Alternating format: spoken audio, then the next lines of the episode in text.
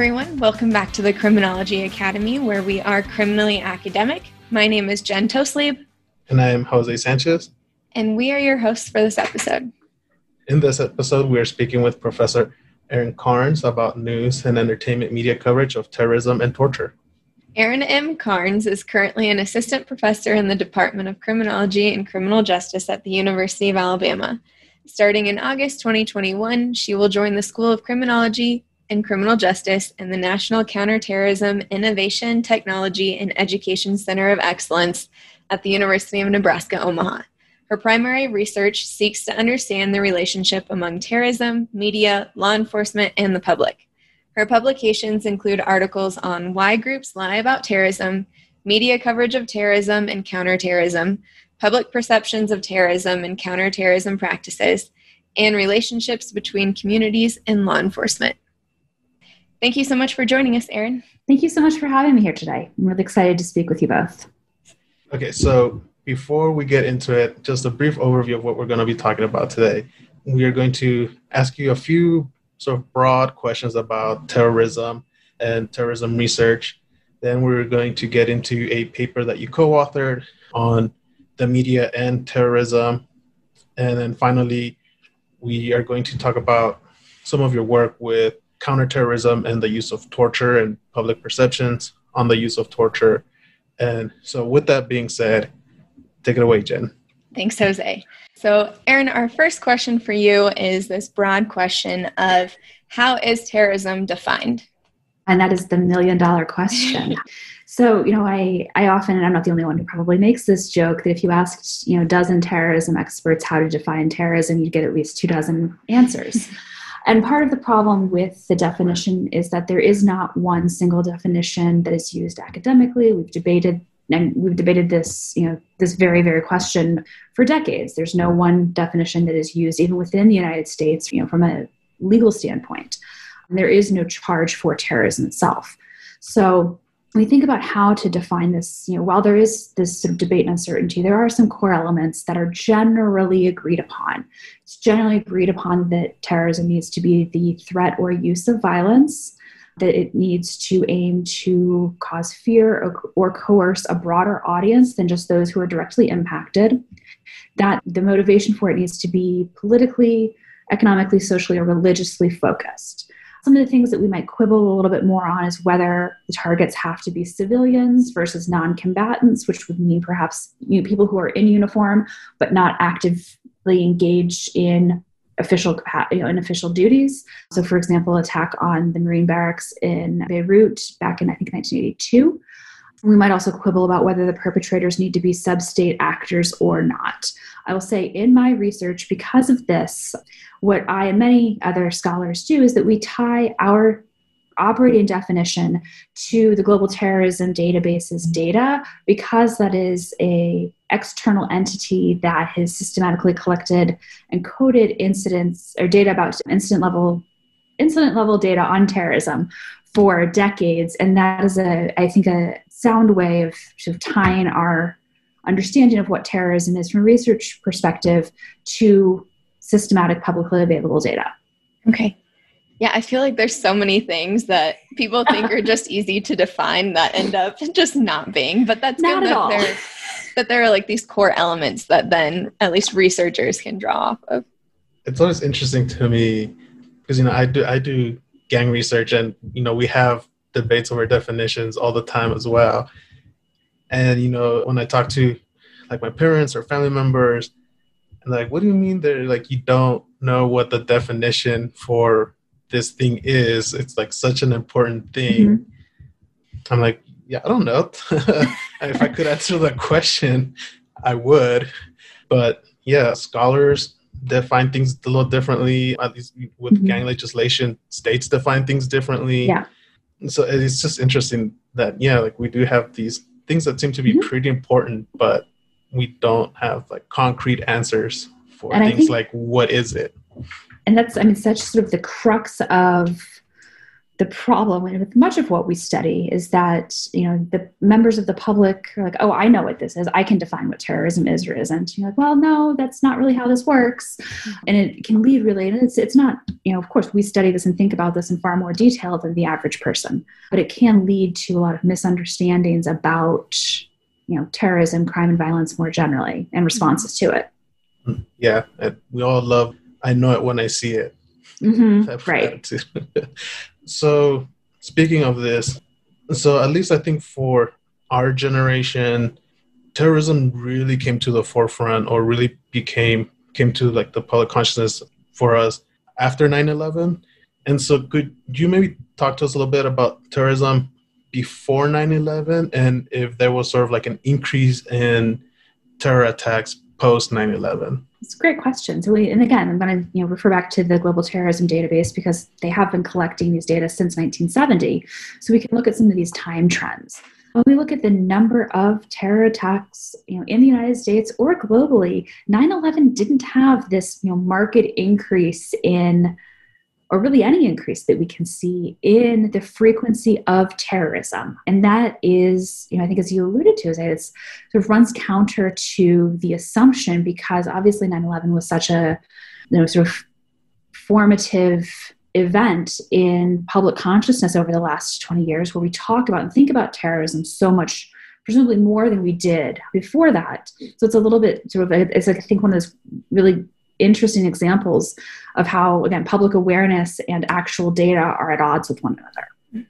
Yeah, I definitely would have thought that they increased just because that's what you hear about more. I of mean, course. even recently, you know, you know, I can think of multiple things that have been discussed, at least by the media, as terror attacks. All right, so then what are the main causes of terrorism? Uh, I'm going to paint with a very, very broad brush okay. here because it is, you know, this is something that we do know a lot more than we did, and you know, it did, you know, pre 9/11. And there certainly were scholars who were studying terrorism before 9/11. You know, there's been market increase in that sense, of course.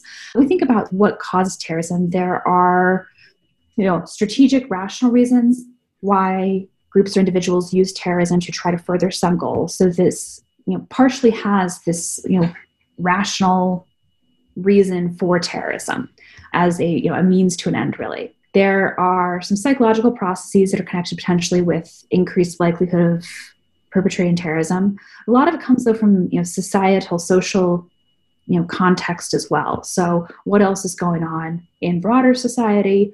What an individual's you know, their own so existing social networks look like in pushing people or pulling people from groups that are engaging in violence, including terrorism. So it's complicated. Yes. I figured that would be the answer, but you know, it's one of those yeah. things that you have to ask. Yeah, absolutely. Okay, so I guess now's a good time to so start laying a little bit of the foundation as we start moving towards your paper that we'll be discussing. And can you describe the term media framing? Like, what is it, and why does it have such a powerful impact? Yeah, absolutely. And this is you drawing from communications literature and actually sort of is part and parcel with not just how media frame events, but how they agenda set as well. Sort of to Jen's point, that you assume that there's more terrorism because you hear about it more. And that's the, you know, sort of the first component of media, news media in particular in this context, influence on public awareness is that first media agenda set and what they cover and what they don't. If media are covering a particular event or an issue more, people are more aware of it. It signals to the broader public this is an important thing that we should be paying attention to. And then once media decide to cover an event or an issue, how they cover that can vary quite dramatically and have huge impacts on public awareness. When we think about this, I mean, you, you can think of all of the anecdotal examples flipping on an MSNBC clip and a Fox News clip discussing the same event, and they are framed in two dramatically different ways. In this context, thinking about terrorism, it's you know, can framing an event. You know, there's plenty of violent events that get news coverage. We can think of, you know, a number within the last few weeks, unfortunately. How media describe the perpetrator, how they describe the event itself can also influence how people perceive these events and can lead to people making assumptions and connections that aren't actually supported by data or by how we actually are thinking about terrorism in this instance or in this example. So then using that and getting more into these media depictions of terrorism mm-hmm. and its perpetrators, in what ways do media like represent or even misrepresent terrorism as it's actually unfolding, mm-hmm. as the event is actually happening? Absolutely. So the biggest thing that I, you know we tend to notice is that their news media's job is to, you know, yes, inform people, but also keep people watching or listening or reading or whatever, you know, whatever format the media is being, you know, depicted in. And ultimately, people want sort of answers. And in the immediate aftermath, particularly of larger scale events, the question really, you know, the quick questions are, you know, who did it? Why did they do it? Is this terrorism? Who's responsible? And those are things that in reality take time to understand. You have to do investigations. This can take days, weeks, months to have actual evidence based answers but media need to cover it right at that moment. So there tends to be, I mean, the the number of times that I heard, you know, listening to I think it was CNN in grad school when there's an, you know an, event that happens, like, well, we shouldn't speculate, but if it is you just said you shouldn't speculate but then they jump right into speculating because it's it, it's just you know it's different pushes and pulls so i want to be really careful like this is not about like fake news, quote unquote, or anything of that nature. That's not what I'm talking about here. What I'm talking about is how media depict things that are actually happening and how slight shifts in framing can potentially influence how public the public perceives of terrorism, among other issues. So this is kind of a question that Jose and I are really interested in because we're close to the event that just happened. So we're talking about the Boulder, Colorado shooting that happened what a few weeks ago? And it's funny because you just said you know you shouldn't speculate but we're kind of going to ask you somewhat to and it's okay if you don't want to but we're kind of so when we were thinking about this you know when the boulder shooting was actually occurring there was a lot of discussion around mental illness and white privilege since it was assumed that the perpetrator of the event was white all of a sudden it came out that he had a Muslim sounding name and was Muslim. And the conversation, you know, briefly switched to this discussion of terrorism. But still, like now, mental illness really seems to remain like the dominant storyline amongst the media. Mm-hmm. And so we're kind of curious if you can talk about or speculate why you think the terrorism narrative didn't like predominate or isn't currently predominating. So I would like as an optimistic take, which I'm usually much more of a realist. An optimistic take is that as there's been more discussion of the importance of how media frame violent events, they are more hesitant to just initially call something terrorism. That's what I hope. I think in reality, and when we think about this discussion and the you know, the sort of what had been for a long time the conventional wisdom that if the perpetrator is Muslim, we call it terrorism. If the perpetrator is white, we call it a function of mental illness. There's a couple issues with this, right? Is that first, like you can't like this perpetrator seems to be both, you know, to the extent that race and ethnicity aren't their social constructs still, right? Obviously, seems to be both white, or at least would appear to be white if you are just mm-hmm. looking at a picture, perhaps and also Muslim. Like those two things can coexist. And that, I mean, thankfully, because there aren't that actual many terrorist attacks in the US in any, you know, given time period, there really aren't very many perpetrators who actually have been both white and Muslim to be able to sort of see how the interplay of those two identities can influence news coverage. What we, you know, do see if we separate this out though is that yeah, you know, there there is this implicit association between Islam and terrorism in media coverage and in public perceptions. And this, I mean, in part, almost certainly stems from from 9-11 and that being such a salient attack there's also elements of sort of social identity theory and in groups and out groups and the majority of the us public are white and non-muslim so it's it's easier to view that threats come from a group that is not like someone than one's own in group. Yeah, I mean, it's a, I think it's an interesting discussion to have, especially this morning. I was actually reading an article um, where they were talking were, well, technically, if you're going by like like U.S. definitions, the, the census, like he is white, right? But he's also Muslim. So how do we? And then they were trying to get at, at like you know people were like, well, white white men can be terrorists too. So yes. how do we reconcile like this? Like that, I guess legally he's white, but he's also Muslim neither of these things should matter in how we define the attacks you know define the event itself and the motivations behind it for whether this and that is how the that is how events get included in the global terrorism database it doesn't matter the perpetrator's race ethnicity religion it's what is the the motivation for the event. In terms of how do we rectify this with public awareness and consciousness it's a much bigger question that i have spent years trying to figure out and will probably spend the rest of my career trying to figure out.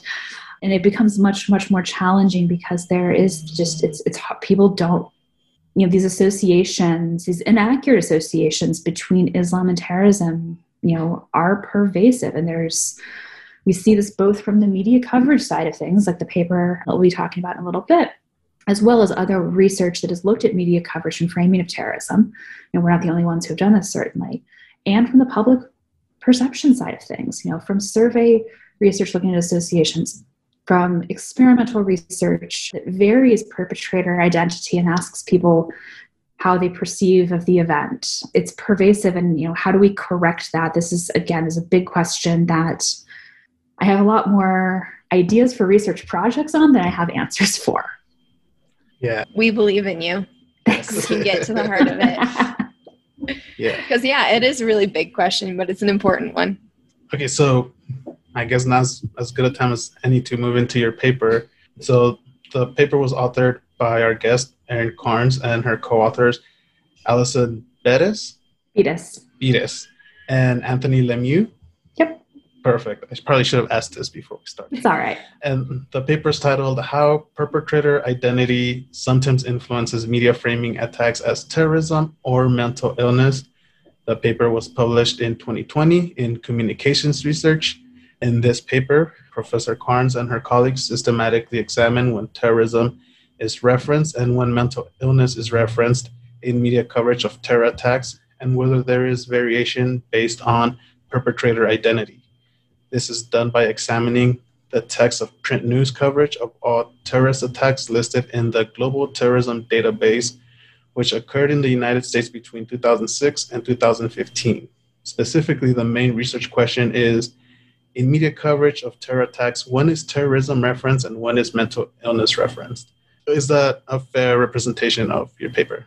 It sure is. Perfect. So, our first question and this is one that we always like to start with is sort of what was the impetus behind writing this paper?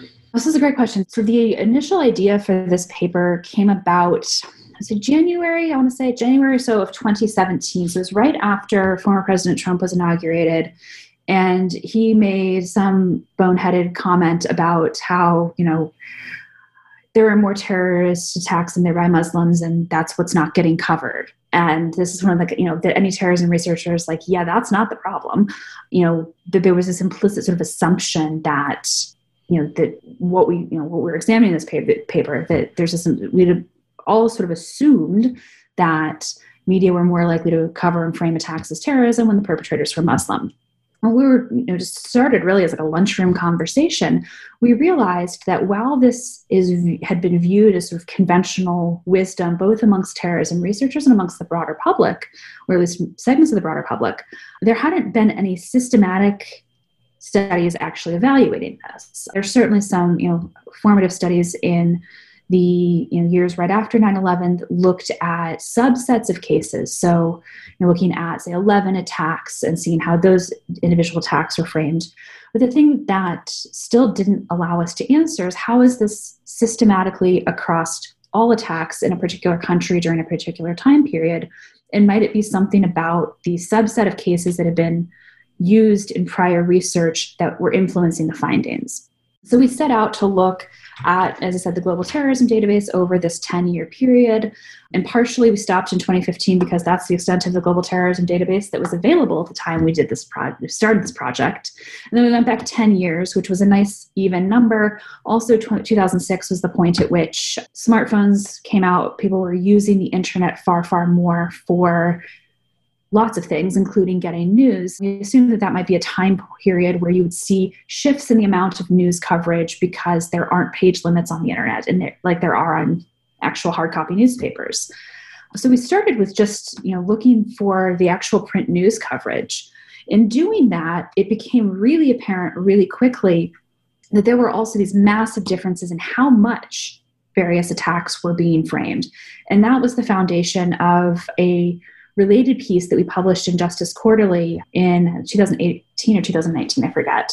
And then this was looking more at this framing questions. So it was really sort of a two part project. So then, related to that initial question, why is it important to understand how perpetrator identity influences media references to terrorism or to mental illness? So the biggest influence or importance here is that this can shape how the general public thinks about threats. And we see, you know, we see this sort of play out in real time where since 9-11 there has been this over focus on terrorism you know this association between islam and terrorism to the point that the broader public law enforcement agencies etc have been less willing to see threats from other groups, you know, particularly far right extremist groups in the United States, which is, you know, no question in the last few years have, you know, played a huge role, but that's not something that is new in the data. Really, we can go back, look at, you know, data over, you know, from 2006 onward.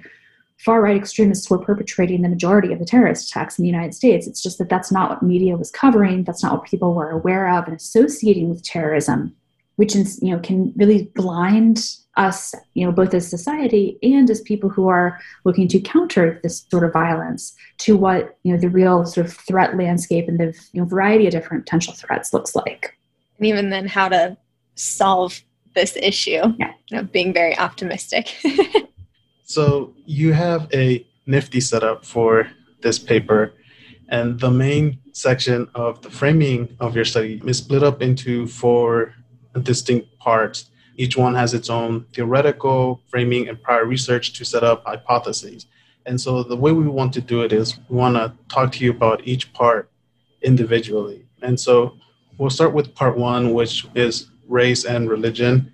And so, based on prior research, Western media disproportionately describes violence perpetrated by Muslims as terrorism, going so far as to associate terrorism as a quote unquote Muslim problem when it comes to white perpetrators, people are less likely to view them as terrorists and are instead more willing to find alternate explanations for their behavior, such as mental illness.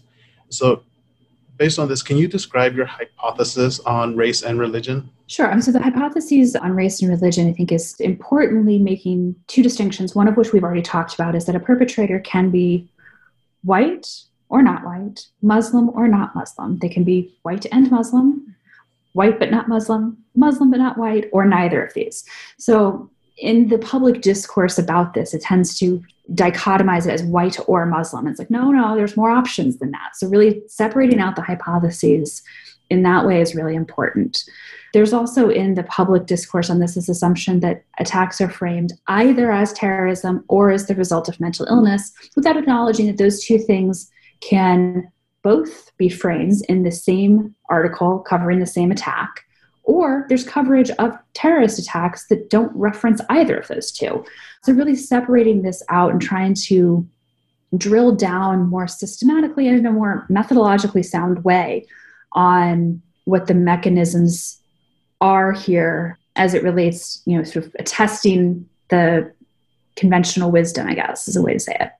And can you of give us what your findings were? Sure. Um, hypothesis. Yeah, absolutely. So you know, we found that coverage of attacks where the perpetrator was Muslim, those articles were dramatically more likely to frame an attack as terrorism as compared to attacks where the perpetrator was not Muslim. Contrary to expectation, whether or not the perpetrator is white has no bearing on the likelihood that articles covering the attack will be, you know, will frame that attack as a result of mental illness or not. Yeah, it's interesting. It's like the public discourse is right in one way, but not in the other. Wrong in the other. Yes. Yeah. Absolutely. And I should also note that, you know, understanding sort of the public interest of this research, we ran, I estimated these models hundreds of different ways, hundreds of different ways of potentially operationalizing different variables, of including other potential control variables. Really, like, I kind of joke that like we almost tried to like reverse p hack this to be like, is there any way that we can find different results? And we don't. Huh. That's crazy. You know, except for what is described in the paper, where there's a little bit about how we conceptualize whether the perpetrator actually has a mental health issue. Yeah, and you to kind of go to your like methods from looking at this mm-hmm. print media. I mean, there were multiple people on the paper who examined each article, right? Or two. Yes. yes. And then drawing out specific keywords. Yes. So you had, you know, you had a method for how you were looking at these articles and putting them into your data. Yes, incredibly systematic. Every we officially say that everything was fully double coded and any disagreements were agreed upon. In practice, everything was looked at more like four, five, six times. Yeah. Really with the eye that, you know, because of the importance of this and because of the public interest towards it, we are much, much more concerned about getting it right than we were about having, you know, a finding that would get published and all of that. Yeah. Absolutely. Okay, so the second part of your paper was kind of looking at like larger organizations versus a lone individual as a perpetrator. And so, kind of to summarize this section, the literature and prior research, relative to a lone individual, research had found that Americans are more likely to label an attack as terrorism if the perpetrators are part of a larger organization. And so, going off of that, can you elaborate a little on that and what your hypotheses were regarding whether an attack was associated with a known terrorist group? Sure. I mean, our expectation, particularly when there, you know, when there's violence and there's sometimes this ambiguity about whether it's terrorism or not, if we know that the perpetrators are a member of or associated with a known group, and whether that be, you know, Al Qaeda or ISIS, or whether that be a group like Sovereign Citizens or the Earth Liberation Front, that association with a known group that perpetrates terrorism should and does increase the likelihood that media frame that attack as being terrorism and decreases the likelihood that media are referencing mental health issues. And the argument there is mostly thinking that if the perpetrators are part of a larger group, it's easier to sort of categorize this as, as terrorism. There doesn't need to be the speculation about causes where mental health issues might get thrown into the mix. There's also perhaps the assumptions that somebody who has mental health issues is not going to be able to be part of you know a group plot. Now that's not necessarily the case. And you know the the really the actual research looking at relationships between mental health or mental illness and perpetration of terrorism you know, this is not a causal pathway right there. The research there is much much more complex and then going off of those hypotheses, what what did you end up finding? So yeah, we found that you know if the perpetrators are part of a known group, that media are dramatically more likely to frame the attack as being terrorism, and if perpetrators are part of a known group, they're also less likely to frame that attack as being a result of mental illness, which is what we expected.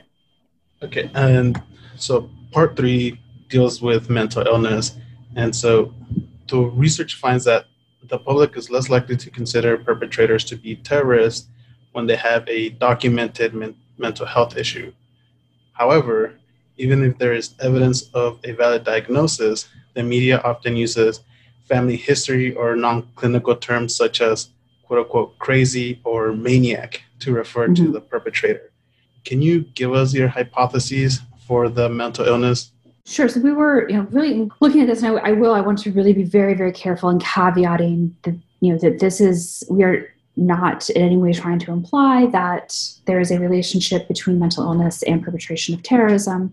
Really, what we're expecting here is that you know the media coverage of a of an attack will be less likely to reference terrorism when the perpetrator has a mental illness and will be more likely to reference mental illness when the perpetrator has a mental illness, which still can lead to stigmatization of mental health issues, but that at least is a reflection of some actual part of the perpetrator potentially. So we are expecting, you know, in short, basically, if the perpetrator has a um, documented mental health issue, media will be less likely to reference terrorism, more likely to reference mental health issues.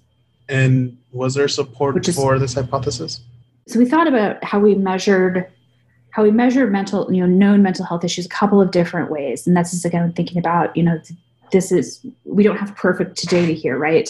So we thought of this, you know, in a really sort of strict coding where there is a confirmed diagnosis, the person has a confirmed diagnosed mental health issue that we that was discussed in media, and then more loosely where the perpetrator has been speculated, perhaps with you know, interviews with family or friends, that there might that the perpetrator might have some you know suffer from some sort of mental health issue. And we found with a looser way of coding this that media were less likely to frame the attack as terrorism but we did not find significant results when we used a more strict coding. I thought that was really interesting that you broke it up because that i mean when i think of media there is definitely that differentiation. And i'm interested in mental health and physical health and so I really liked that you pulled that apart more than just the media is talking about it in general. Thank you. Yeah, and we and we thought about this, you know, in different ways as well when we are thinking about you know testing the hypothesis about media references to mental illness in the coverage, is that we also needed to think about you know whether or not the perpetrator is known or not because mm-hmm. contrary to what a lot of people assume in most terrorist attacks we don't actually know the individual or individuals who perpetrated it. So obviously if we don't know who perpetrated it it makes it much more difficult to identify you know we, we can't know anything yeah. about their mental condition. We don't know anything about them. Yeah that blew my mind. What what was it like 60% of terrorist terror attacks you don't know the perpetrator or is it the opposite so in the United States, oh gosh, you're putting me on the spot here. I'm sorry. It's in, the, it's in the, paper, and like, so I, I know yeah. this. So if we look at this globally, only about 12% of terrorist attacks globally have been claimed by a perpetrator. And that doesn't wow. even necessarily mean that, like, you know, John Smith was the perpetrator. It means that the group claimed it generally. Okay which is again so you know thinking and that's a whole different sort of part of my research looking at yeah. how groups how why groups lie about this and why that matters but in the united states oh gosh i really it's okay if you don't want to throw something I, I out. Don't rem- I don't remember off the top of my head. Yeah, I know. I just put but about half half ish. Okay, I I know it's in the paper that we're talking about. If I remember right, either that one or the other one that you referenced earlier. Yeah, both of which we're putting on our website. So if people are curious, go reference that. Okay. So then part four, which was the kind of last hypotheses, like main hypothesis part of your paper is mm-hmm. on casualties. And so it was, you know, based off of prior research and theory, terrorist attacks with more casualties tend to receive more media coverage. Casualties, again, aren't necessary for an attack to be considered terrorism, but the more fatalities there are, the more likely members of the public will classify the attack as terrorism. As far as I'm aware, and as you stated in the paper, there are currently no like theoretical expectations for how casualties would impact references to mental illness. Correct? You know, we struggled and sort of really thought about this quite a bit. Okay. So then what are or what were your hypotheses or hypothesis for the fatality aspect of attacks? So we expected that as an attack has more fatalities, media should be more likely to reference terrorism because of this implicit, so these are implicit associations again that, you know, that anything that is terrorizing is terrorism. Not saying that that's the case, but you know, there tends to be sort of an assumption that if a lot of people are killed, then it must be terrorism. And so we expected to find that again, so our findings there really, you know, depend on how we specify our models and whether or not we are including the model specification about how we code mental illness influences whether or not this variable is significant in explaining framing of terrorism. Interesting. And there was, again, model specification actually also matters in whether or not media were more or less likely to frame the attack as a result of mental illness. Okay. So, not super robust findings here. Yeah. Hmm. That's interesting because, yeah, I would definitely assume what you hypothesized in the findings. Yeah. So, to summarize, and please feel free to correct me if I'm wrong here, the main findings from your paper is that coverage of Muslim perpetrated attacks were more likely to be referenced or to reference terrorism, while there was no difference in references to mental illness between attacks perpetrated by white people and people of color. Yeah, yeah, that's the crux of the findings. And I think really taking taking the findings of this study along with our prior study that's published in Justice Quarterly is the finding that you know Muslim perpetrated terror attacks in the United States receive dramatically more coverage so it's not just that that is you know the agenda setting piece that people are more aware of that because there's more news coverage of those attacks. But in that coverage, it's also more much much more likely that the coverage itself will label the attack or frame the attack as terrorism. So it's you know this compounding effect that media coverage of terrorism can have in potentially furthering this incorrect association between Islam and terror. Yeah. Right. So you had mentioned earlier that it is possible to have this framing of terrorism and mental illness mm-hmm. within one act, right? But we but we often see sort of like this dichotomy between the two. Why why is, does it get sort of dichotomized instead of sort of having it be inter, interrelated? So I think like the greatest example of this is Dylann Roof. Okay, so Dylann Roof, there's by any definition of terrorism that any expert is going to throw out there, Dylann Roof's attack at the church in Charleston was terrorism.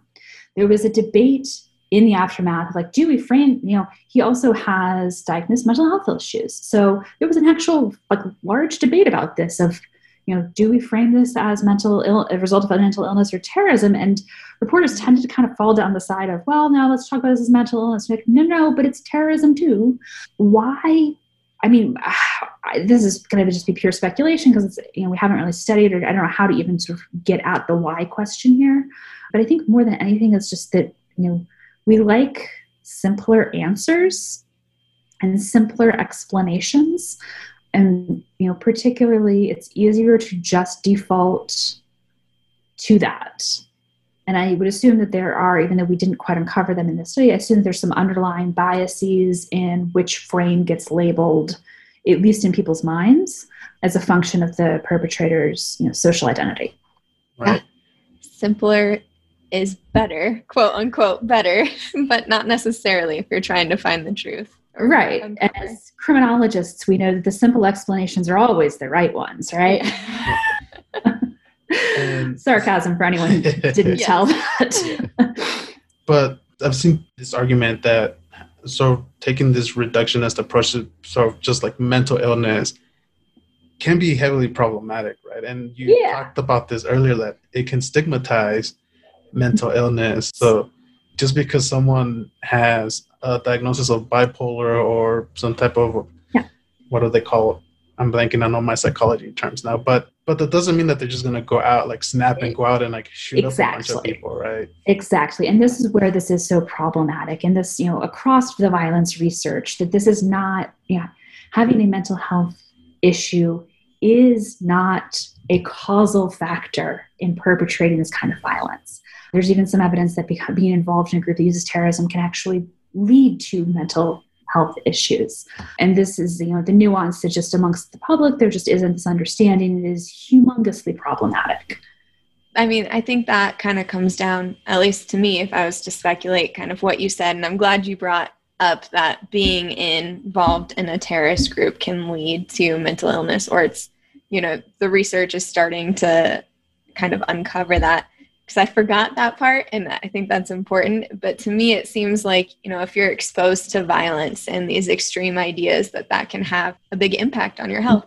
And I don't know if that's kind of what the research is showing or if there is research on that yet, but I would yeah. imagine that that would be the case. Hmm. And this is something that I'll, and I'll say I have. It's been it's been a while since I've really dived deep enough into psychology research. I don't want to speak beyond what I'm confident in because I don't want to do say anything that's going to further the confusion yes. and misunderstanding yeah. here. Definitely.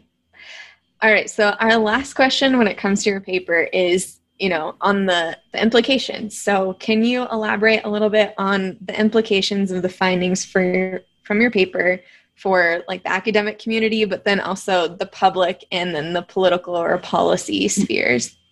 Yeah, I mean, so from you know from a research standpoint, I mean, I think really what I have really enjoyed in my research in the last you know four or five years is really diving more into these media effects and how this you know we know the things and media frame the things quite differently.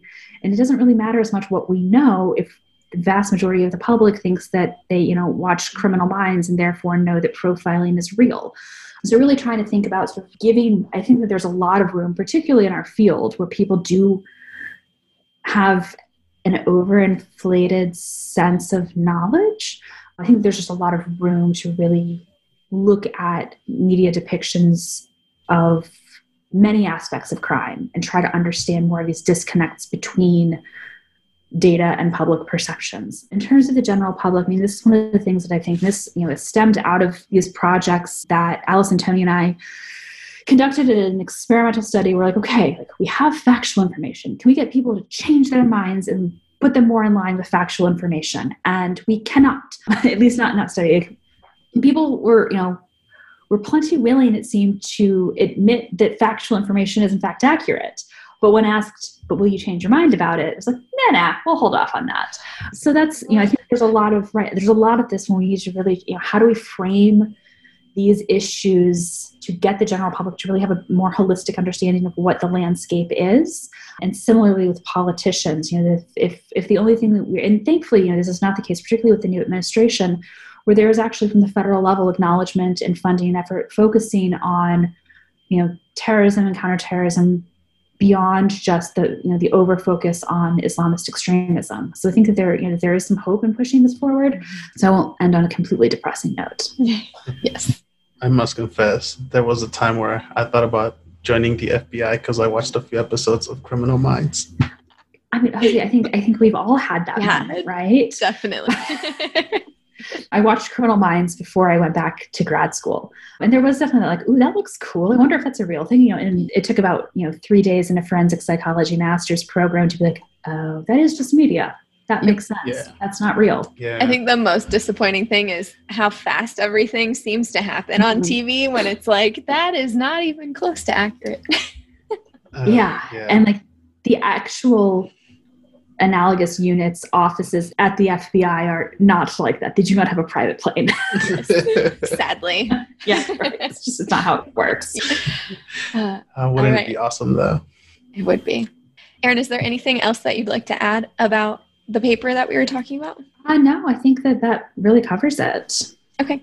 All right. So then let's move then into our third and final section for this episode, which is on torture and entertainment media, but a little bit more broad than that, but that's kind of where we'll focus.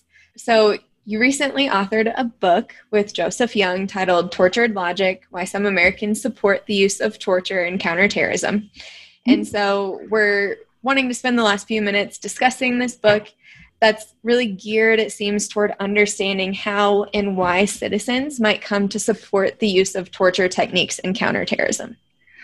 Yeah, so just as uplifting as my other project, yes. this is a, series of projects. So Joe's my advisor, my PhD, and the first paper that we, first chat when it became the chapter of a book, stemmed from a project that we were kicking around back in 2012, 2013 where an actual, you know, a general and a number of interrogation professionals had actually traveled to Hollywood in 2007, trying to convince the producers of the TV show 24 and other Hollywood producers to stop showing torture work all the time because that's not not only is it illegal and immoral, but it also is in practice ineffective. And the actual you know, real world generals and interrogation professionals had concern about the impact that these media depictions might be having on troops in theater in Iraq and Afghanistan.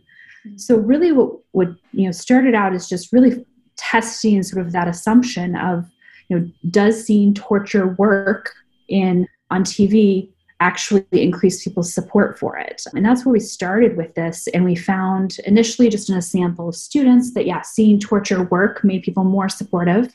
Seeing torture fail did not decrease support. And seeing torture, regardless of whether it works or not, made people more likely to want to take action vis a vis signing a petition for Congress.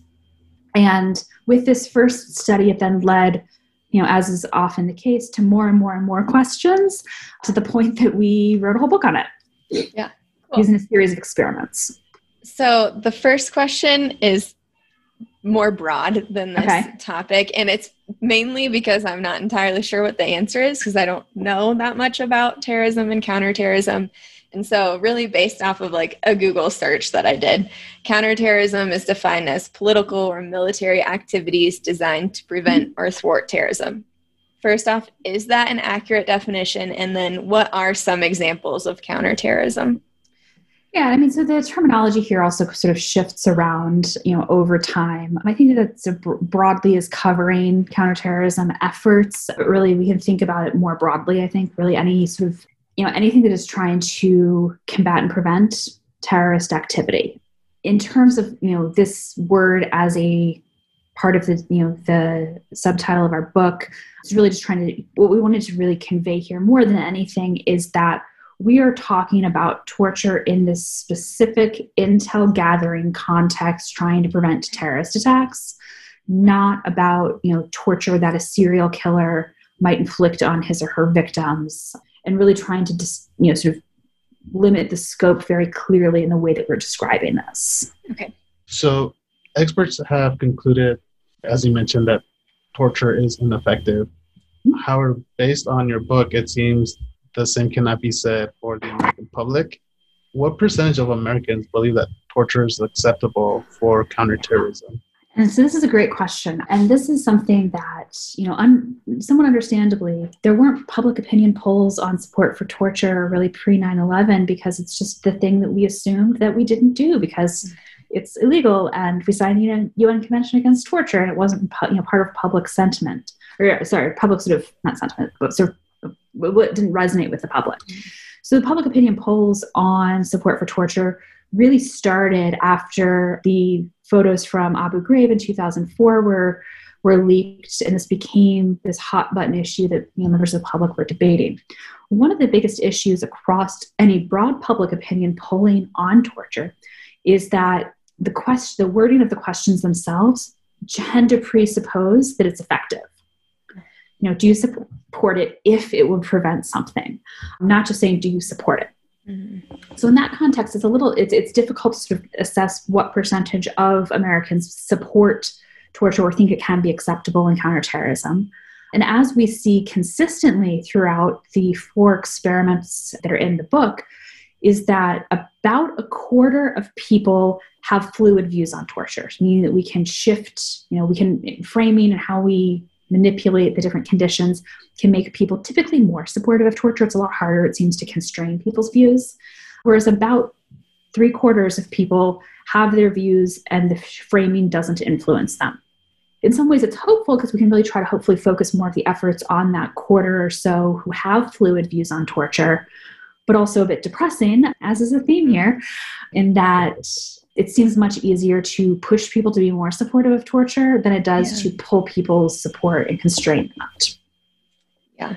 Out of the three quarters that are kind of stable in their viewpoints, were the mm-hmm. majority of them supportive?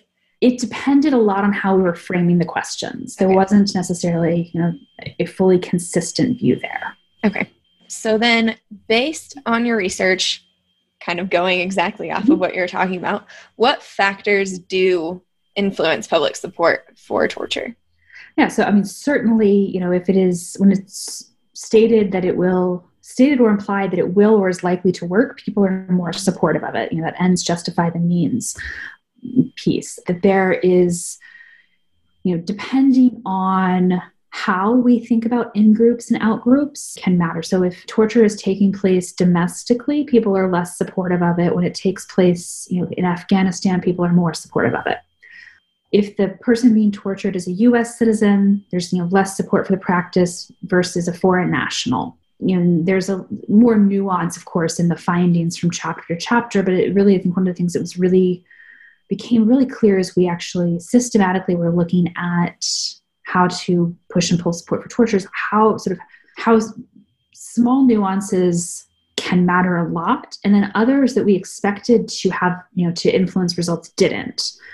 And there's, you know, there's a lot more to really unpack in the understandings of support for torture and how that might apply to you know broad security policy as well as respect for rule of law you know beyond just this specific context. Yeah. Did i'm curious did like political leaning have any impact yeah, I mean, you know, we and we think about this. Of course, you know, people who are more conservative are more likely to support mm-hmm. torture. They were also more likely to have fluid views on torture. Interesting. And I think that I think that the you know the mechanism there is that people who are more liberal are less likely to support torture and seem to be more likely to be like, I don't support torture, and there's nothing you're going to say that's going to okay. convince me otherwise. Okay. Which makes sense. makes sense and was also like kind of yeah. good. Yeah. Right.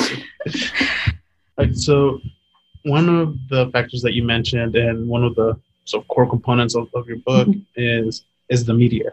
And can you talk about how torture appears in entertainment media such as 24 yeah. and movies and then sort of reminds me of like shows that I that I've watched like yeah. Chuck and uh-huh. Rock no not Rocky, Rambo. Yeah, absolutely.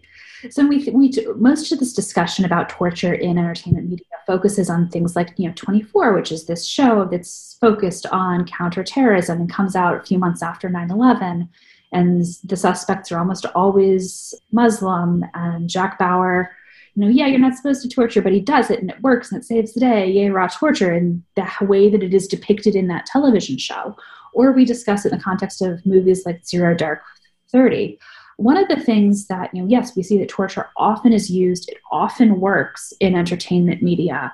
One of the chapters of the book, we actually took some clips from Good Old Criminal Minds, where is one of the, I think the first season, where Jason Gideon, Mandy Patinkin's character, conducted an interrogation of a terrorism suspect where he actually used rapport building, which is, you know, what is actually effective mm. in the real world. And what we found is when people saw rapport building, it did not make them less supportive of torture. It actually made them more supportive of torture, which is super depressing. Trying to correct those views is challenging. So, is, sorry, is rapport building considered torture? No, rapport building is is how interviews should be conducted, where right. the, you know, the okay. interviewer is developing a relationship and respect and rapport, trying to you know, but build that, that sort of people more supportive of torture. Of torture, yeah. Okay, yeah. I think my, I think I just somehow was not like. like we assumed, yeah, I mean, we assumed at first that we must have miscoded something, and yeah. we double, triple, quadruple, quintuple checked and didn't.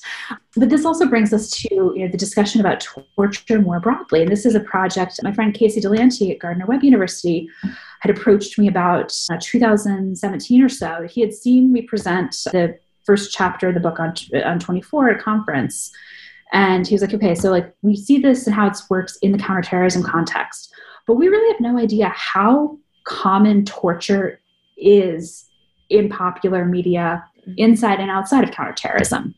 So he and I watched the top 20 grossing films each year over a 10 year period. So 200 total popular movies. Well, you and, watched them? Like you yes. sat down and watched them? Well, he he admittedly did most of this. Yes. Yes, watch movies for research. It'll be fun, he said. I was about to say, if you need an RA. Yeah. yeah, right. so Sign me up too. No, no, no, no. You say that. You say that, but you have to think this is the most popular, highest grossing films. So there were a lot of ones that's like, well, I guess I'll watch Chipmunks the Squeakquel. That sounds great. Yeah, there were a number of ones where it was like, okay, well, I'll do this if you do that, because like yeah. both are horrible sounding. Yeah, don't underestimate my love for trash movies. Same, same, but different but here. Still, yeah. so, so anyways, we you know we watched these 200 movies, and most of these popular films, including films that are clearly geared towards children, include at least one torture scene in a paper that we have out in Perspectives in Politics a year or two ago, where we really did this, you know, this content analysis and looking at not just how regularly torture is depicted, but that there's a lot of these sort of common themes that when torture is used for informational, you know, interrogational purposes, it's often shown to be effective. How torture is depicted is partially a function of whether it's the protagonist or the antagonist that's perpetrating it. So it gives sort of this broader view about how media might be, you know, sh- helping to shape views on torture. It just blows my mind that like there's torture in movies geared toward kids. Tons Like- of it. Tons of it. Like it. when you emailed that, emailed us that, I Mhm. was like, wait, what? And so I had to like think back and yeah, like it just Yeah. doesn't register, I think, when I'm watching those kinds of movies. Yeah, I had that Yeah. moment where you know, like, Mm. like, like you just hear like when a character in the show has like a realization that just like, Mhm. shatters their existence, and you just hear like the glass shattering. Yeah. Like that was me. I was like, oh yeah. Like I guess because I started thinking back to all these scenes that I never Mhm. like, considered torture. Yeah. Like, maybe like an older sibling like threatening violence on their younger sibling for information. Like Yeah. Yeah. And I mean, I'll say we were intentionally very strict in our coding. So we were understating the case in that paper. We are, we were incredibly, we were what is very, very clearly torture. But yeah, I mean, the title of the paper is Wait, There's Torture in Zootopia. Because a student in a class I was teaching one summer, when I was describing this, she was like, Well, at least it's not, you know, God, I love Zootopia. At least it's not in that movie. And I was like, Ooh, bad news for you. And just her like shocked, saddened exclamation was like, Okay, this has to be the title of the paper. All right. Well, that's all the questions that we have for you right now. Thank you so much again. Is there anything that you would like to plug? Anything coming out? No, not really, because there's been a pandemic and it has not been Productive. to work. Yeah, but shortly too. It's certainly have you know a number of things that are under review right now, Cool. including actually a project with Casey Delehanty where we're actually showing people clips of these popular film non-counterterrorism depictions of torture and seeing how people interpret those and how that pushes and pulls support for torture. Okay. And then our last question is just where can people find you? Twitter at Kearns, K E A R N S, Erin, E R I N M, or a Google search, and you can find my website, which has my research on it as well as my contact information. Awesome. All right. Well, thank you again so much. It was great having you on. Yeah, thanks so much for having me. thank you. The Criminology Academy is available wherever you listen to podcasts. Make sure to follow us on Twitter, Facebook, and Instagram at The Crim Academy. If you're on Apple Podcasts, please rate, review, and subscribe. Alternatively, let us know what you think of the episode by leaving us a comment on our website, thecriminologyacademy.com. And lastly, share the Crim Academy episodes with your friends and family.